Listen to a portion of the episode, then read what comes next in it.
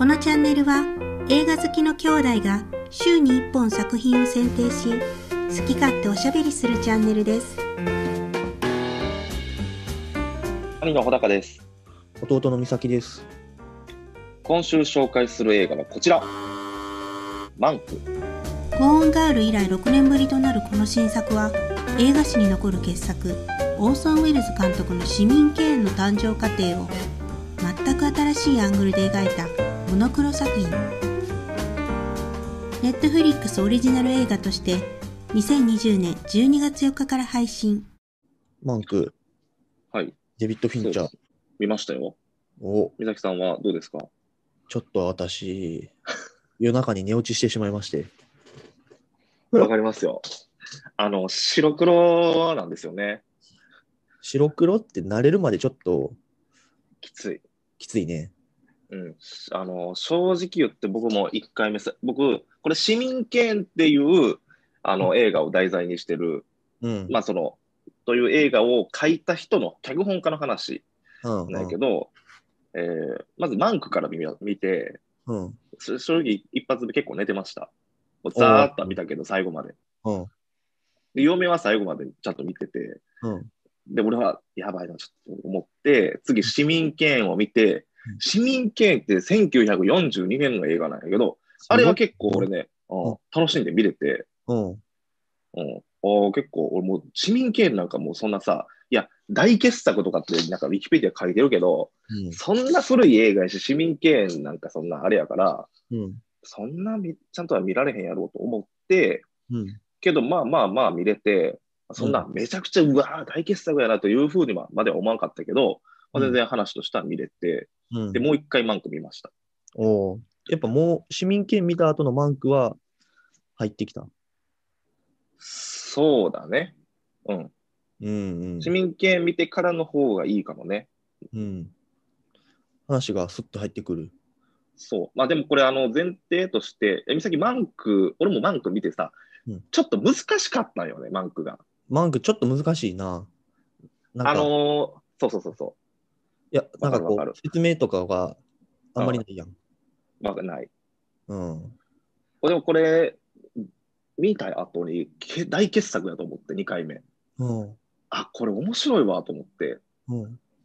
これね、俺、脚本、アカデミー賞大本命の一本と言われているっていうふうに書いてるんやけど、うん。えーっと、いや、俺ほんまに脚本賞これ取るんちゃうかなっていうふうに思った。すっごいいい脚本なんよ。うん。で、その脚本を書いてるのが、知ってる？デビッド・フィンチャーのお父さんなんよ。お父さんが書いてんのこれ？お父さんが書いてん、これ。えもう亡くなってんねんけど。うんで、デビッド・フィンチャーのお父さんが、なんかもう晩年に書いて、うん。で、あの、それをいつか、まあ、その、お父さん自身が監督したいって思ってたらしいねんけど、結局それは実実現されなかった。で、息子のデビッド・フィンチャーもそれを聞いてて、うん。で、まあ、作ったっていう作品なんですよね。まあ、だから半分し、半分でもないけど、うん。まあ、温めてて、まあ、趣味みたいな。趣味って言ったら言い過ぎやけど、まあ、そうなんや。っていうか、お父さんもそういう映画を関わってる人だと知らんかったわ。そうそうあでもね、なんかもともとジャーナリストらしくて、なんか見てると、あ、そうなんや。映画の仕事を、なんか専門みたいな感じじゃないみたいなんやけど、うん。そんな感じで、うんあでもね、本当にな大傑作でしたと思いました、僕は。うん。あの、もし本当にあれだったら、僕、あの、一発目、す大きい画面で見て、ちょっと寝ちゃって、字幕で見とって、うんちょ話を追うのが大変やったんよ。うんうん。で、あの、2回目、俺もうタブレットで見たんよ。うん。で、タブレットやったらなんかちょっと画面が小さいからさ、その、まあ、字幕、そう、字幕ってさ、字とうん、映像を両方楽しみたいやん。うん。でももうちょっと話を追うのに集中しすぎちゃってうん。大変やったんやけど、面白いです。あ、そうか。で、うん。まず楽しみたいのに、まあ、これ、えーっと、ままあ、まずルールをちゃんと分かってないと、あの、俺はもう話のルール、あの、なんていうと、編集のルールがうん。ちょっと分からんくて、あれ結局、だから、話を、えーっと、ゲイリー・オールドマンが書いてますっていう現代の話と、うん。過去に遡りますっていうのが交互に現れんねんけど、うん。まあ、そそんなことは、まあ、もしかしたら見てる人は分かってるんかもしれないけど、俺、それすら分かってなかったっていうのが、うん過去の階層も順番になってるんよね、ちゃんと。うん、その時系列がね。そこのルールを、うん、きちんと抑えてて、抑えてたら、まあ大丈夫です。うんこのルールだけはちょっと見る前に見といた方が、覚えといた方がいいですっていうことと、うん。あとは、新聞王ハーストっていう、えー人を題材にしてますと。うん、この映画、ね。市民権がね。そうそうそうそう。がね。っていうことで、で、あと新聞王ハーストが何をしたかっていうことを、まあ、マーク見てても分かると思うねんけど、うん。そういうことをちゃんと分かってたら、全然楽しめます。おーじゃあなんかで予備知識とかはあんまりあった方が楽しめるぐらい、あった、うん、そう、あの、新聞王ハーストっていう人が、そうそうそうそう、そう本当メディア王で、今でいうフェイクニュースっうん。ていうので、あの、アメリカ・スペイン戦争、米西戦争っていうのまで起こしたとうんうん。いうような予備知識さえあれば楽しめると思います。マークは十分。いいですね。はい。で、市民権も見てたら面白いと思うねんけど、市民権見てたら何、まあ、面白いかっていうと、うん。あの、オーソン・ウェルズっていう監督と主演を演じる人がいるんですけど、うん、あの、若い青年で出てきた。そうそうそうそう、はいはいそうそうそう、若き天才、24歳、はい。あの当時ね、えっ、と、めっちゃ似てます。あ、市そうなんだ。民権。あ、市民権見てないんか。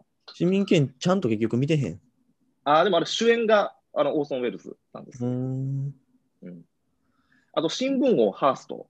あの、うんそれのドキュメンタリーとかも俺ちょっと見ててんけど、うん。あれもめっちゃ似てます。そうなん。すすごいです。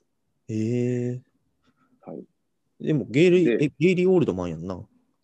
ゲイリー・オールドマンね。ゲイリー・オールドマンが素晴らしいんですけど、うんゲイリー・オールドマンの素晴らしさをどういいうふうに表現したらいいかっていうと、うんバンクっていうのは、うんまあ、もうこれ結論が分かってる話なんですよね。実話を元にしてる話だから。ね。結論が分かってる話っていうことは、観客どうやってドキドキしたらいいのって思うんですけど、っていうのがまた、あの前回のミステリーの話と全く逆なんですよ。うん。うん。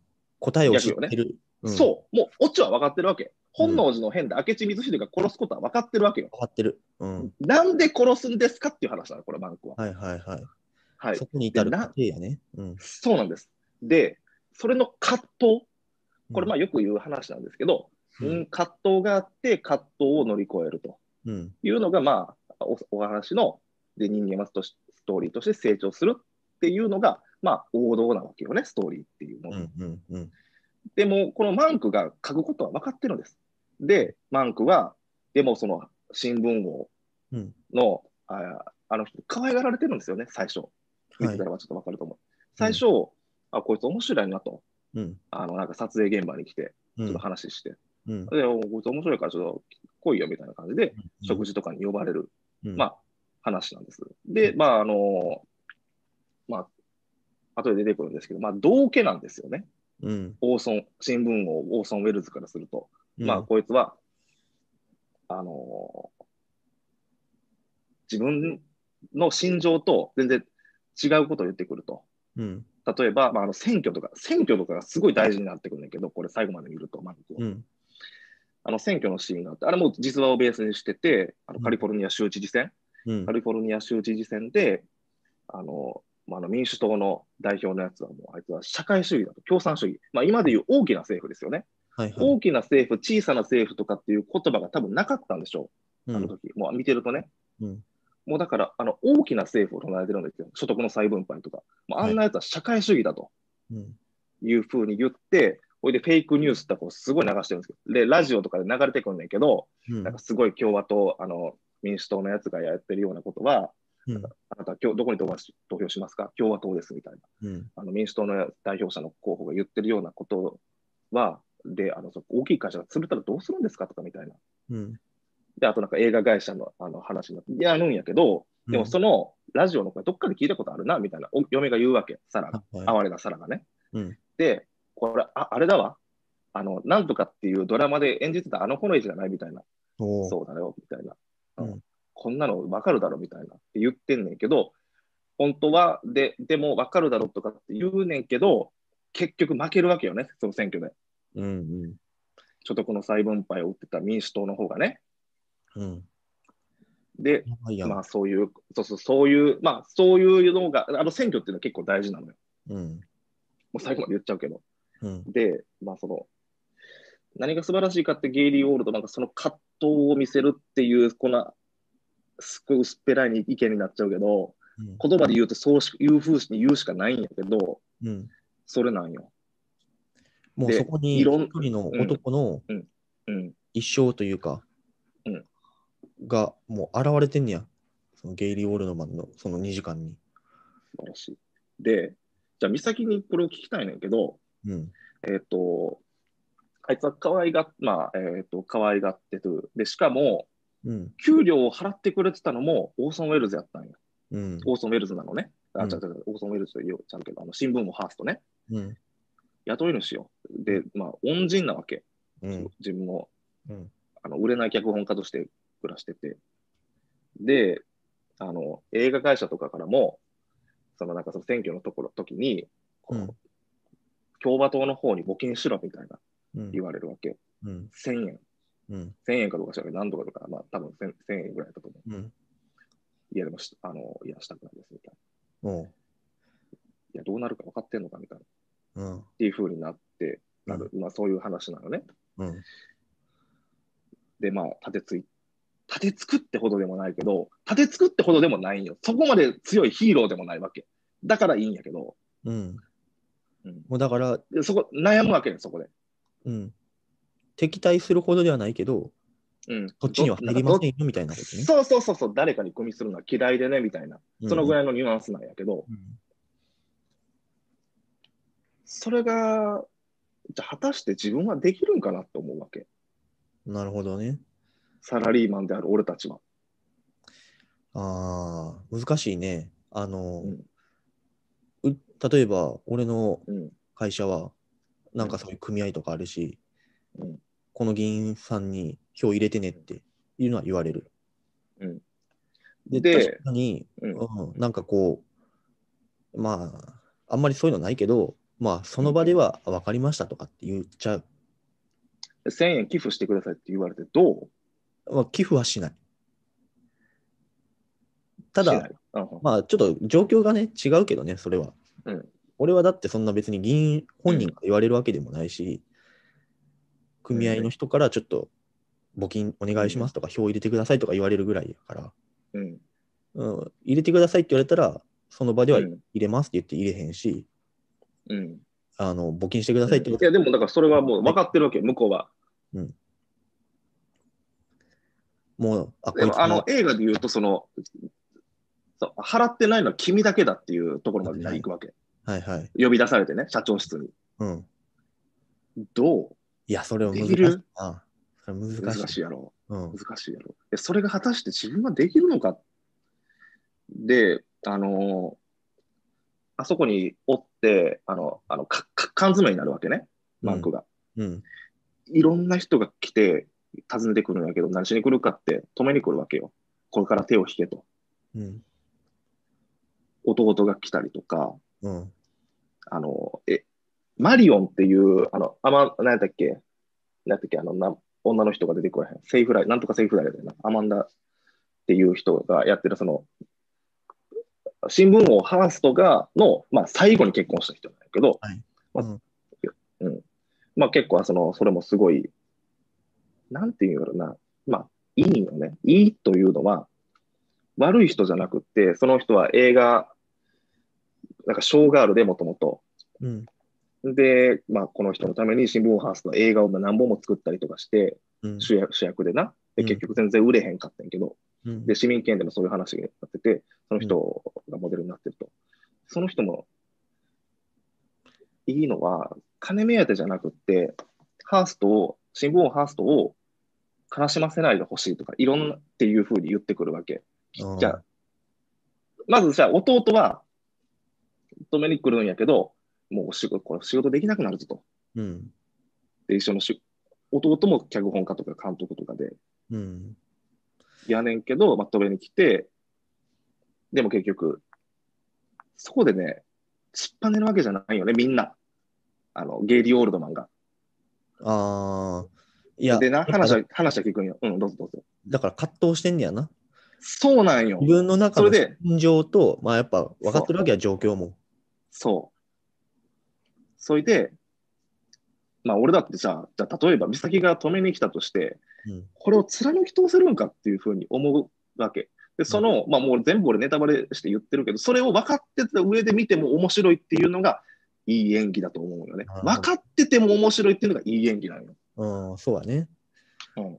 そら、そこに葛藤があるからこそ見れるよね。だって、いやもうこいつは何言われても絶対突っぱねる、俺の意見を通すっていうやつやったら、見てても、まあまあそうなんやろって思っちゃうもんね。そうなんよ。そう。だって結論としてちゃんと書いて公開されるってことは分かってんのよ、こっちは。分かってんねんけど、揺らいでるんよね、そのゲイリー・オールドマンの揺らぎが。すごく分かって、でも、で、弟が止めに来て、もう来ないよ、みたいな。うんで、あの脚本をどう思ったってなって、最高傑作だって言って、バッと行くわけ。うん、かっこいいってなるわけ。かっこいいな。こいいんよ。かっこれがいい脚本なんよ、それが。で、なんかそのマリオンがき、あさっきのさ、あマリオンが来て、うん。その人が、まあ、その脚本を読んだわと。もうその脚本がもう出回っちゃってるわけ、ハリウッドにね。うん。で、止めに行くんだけど、そのマリオンが、まあ、本当にそのハーストを愛してるわけよ。あ、ほんまに。悲しませないで。うんそうなんよ。それがまたいいんよね。うんで、、かまあ、泣き落としよ。うん。悲しませないでほしいとか。うん。で、そのハースト自身のやってることは嫌なんやけど、ハーストに世話にはなってるわけ。そうやな。ゲマンコは。うん、そう、世話にはなってきたわけ。うんで、まあまあ、みたいな感じになって、でえっ、とな、このまた、脚本が最後おしゃれなのが最高傑作だみたいな感じだっていうので、うん。えっ、と、アマンダ・セイフライトが、これが公開されなかったとしても、うん。恨まないでねってセイフライトが言うんやけど、うんマンクが公開されたとしても、恨まないでほしいみたいっていうふうに言うわけ。で、かっこいいな。このマリオンとギこのマンクルの、うんその前に結構、結構仲がいいんよね。うん。その前のシーンで。うん。なんかすごく結構お互い、アマセイフライトはもう囲われてる鳥だっていうことも分かってて、うんそれでも私はこういうふうに生きてきたとか、うん。あの、シンボル、ハーストをこういう、こんなところがいいところだとか、うん。こういう仲になるわけじゃないねんけど、信頼、まあ友達でいうんいるわけ。そうだね。もうそこ、うんお互いが、こう、うん。仲がいいからこそ、そこの、また葛藤があるよね。そうそうそうそう。で、そういう人がうん。私の愛した人を悲しませないでほしいっていうふうにうん言ってきたりとか、もういろんな方法でみんなが止めに来るわけ。はい。で、そこで揺らぐんですよ。うん。うん。揺らぐね。で、その揺らぎが、を楽しめるっていう話ですなるね。ほどね。見方が分かりました。見方が分かった。うん。あのーデビッド・フィンチャー大好きなんですけど、僕。やっぱり好きだなと思って、この白黒でもすごい楽しめる。うんえーっと、セブン、ファイトクラブ、ソーシャルネットワーク、いいですね。ゴーンが全部見た。うん。フえーっとね、ファイトクラブは見てない。ァイトクラブはね、絶対見て、俺この3作品の中で一番面白いのファイトクラブやから。あ、そうなん？絶対見てください。じゃあ見ないとあかんな。絶対見て、これは本当に名作。で、まあ、面白い、俺が好きな映画ね、何なんかって分かった。うん。先週の映画は全然面白くなかったけど、うん。信念が戦ってる映画ってのは面白いんですよね、話っていうのは。はい。で、その信念が別にどっちも間違ってないからさ、うん。まあ大人になってくるとさ、物事って白と黒じゃはっきり分からないやん。そうだね。昔は別に会場をやっつけるウルトラマンで、それで満足できるけど、うん。でもその、その人たちのその人たちの言い分があるわけやん。で、自分たちの生活があるし。うん。いや、やっぱ生きてる人の数だけ考え方とかがあるし、まあ、正義があるし、信念があるよね。やっぱどうしてもそこで交わらない部分っていうのは出てくるわけよね。そうう。ん、で、簡単に言うと、信念と信念がぶつかる中でも、両方の信念が、そうよな、わかるよっていう、うんどっちにも共感できて、その信念がぶつかる映画っていうのは最高なんです。はいはい。はい。素晴らしいね。素晴らしいんですよ。で、デビッド・フィンチャーのさっき挙げた3作品、セブンも、ファイトクラブも、ソーシャルネットワークも、全部それなんですよ。うん。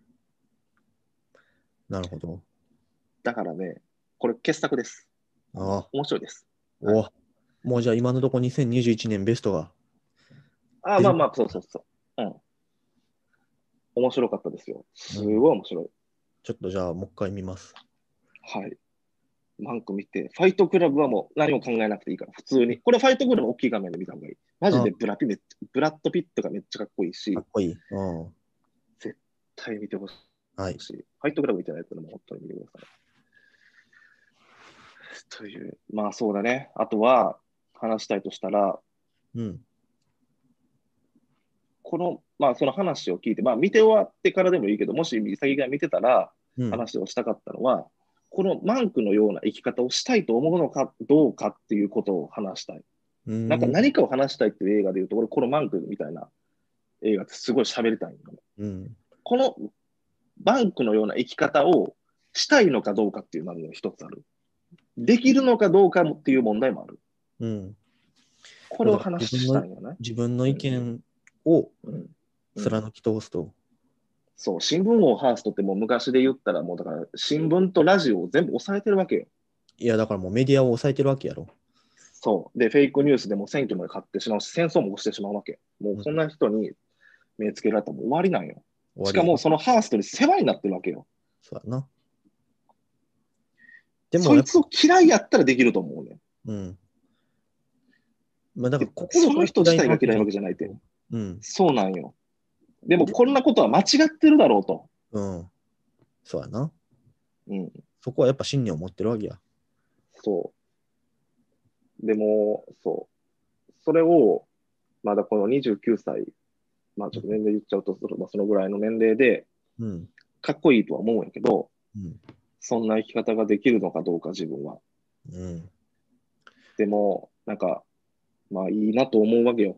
人生ってもう29になってさ、うん。結構すぐやん、うん。多分。すぐや。うん。まあ、美味しいもん食べてさ、うん。楽しかったと思ってさ、生きていくのもありやけどさ、うん。なんて言うやろう。何のためにこんなこと書くんだみたいな。って言われて、弟からな。うん。で、まあ、冗談めかして後世のためだみたいな。。言うわけ。かっこいいよね。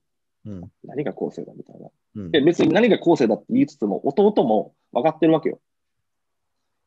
弟にも葛藤があるわけ。ゲイリー・オールドマンだけじゃない。弟も何が後世だとか言って、本当は応援したいんよ。うん。だから、だから、まあ、さね、マンクのすることもやっぱ分かると。そうなんよ。お互いにこう、かぶってる部分があって、それをうん。できるか、できないか。うんそうなんよ。うん。でそういうことを話したくなる映画なんです。なるほどね。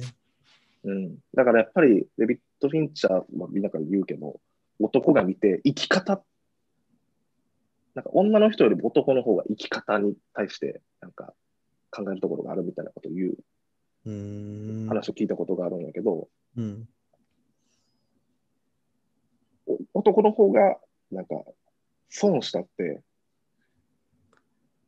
ちょっとその生き方を追い求めるところが、女の人って、まあ、どっちかというと得をする方、子供を守らなきゃいけないっうん。ていうんやけど、なんかそういう生き方を、について、俺考えさせられるっていう表現は嫌いで、はい。語りたいし、うん。うん、考えさせられるっていう表現になっちゃうんやけど、自分自身の生き方っていうことをうん。もう一回見つめ。た、うん、見つめ直さざるを得ないし、うん。こういう生き方っていいなって思う映画ですよ。でもやっぱり、なんかこう、映画を見て、うん、何か自分のことを顧みる時間ができるっていうのは、ものすごくいい経験やんね。そう。やっぱそれこそが映画を見る意味やで。うん、うん。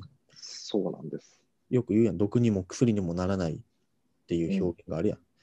うん、まあでもその中でも毒でも薬でもなるような映画っていうのは素晴らしいよね。そうなんです。で、普通にちゃんとやっぱり面白いしね、うんうん。映画として。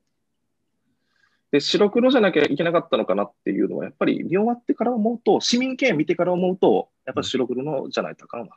ああ、そうだね。市民権が白黒やし、やっぱその当時の感じを出そうと思うとうん。白黒やね。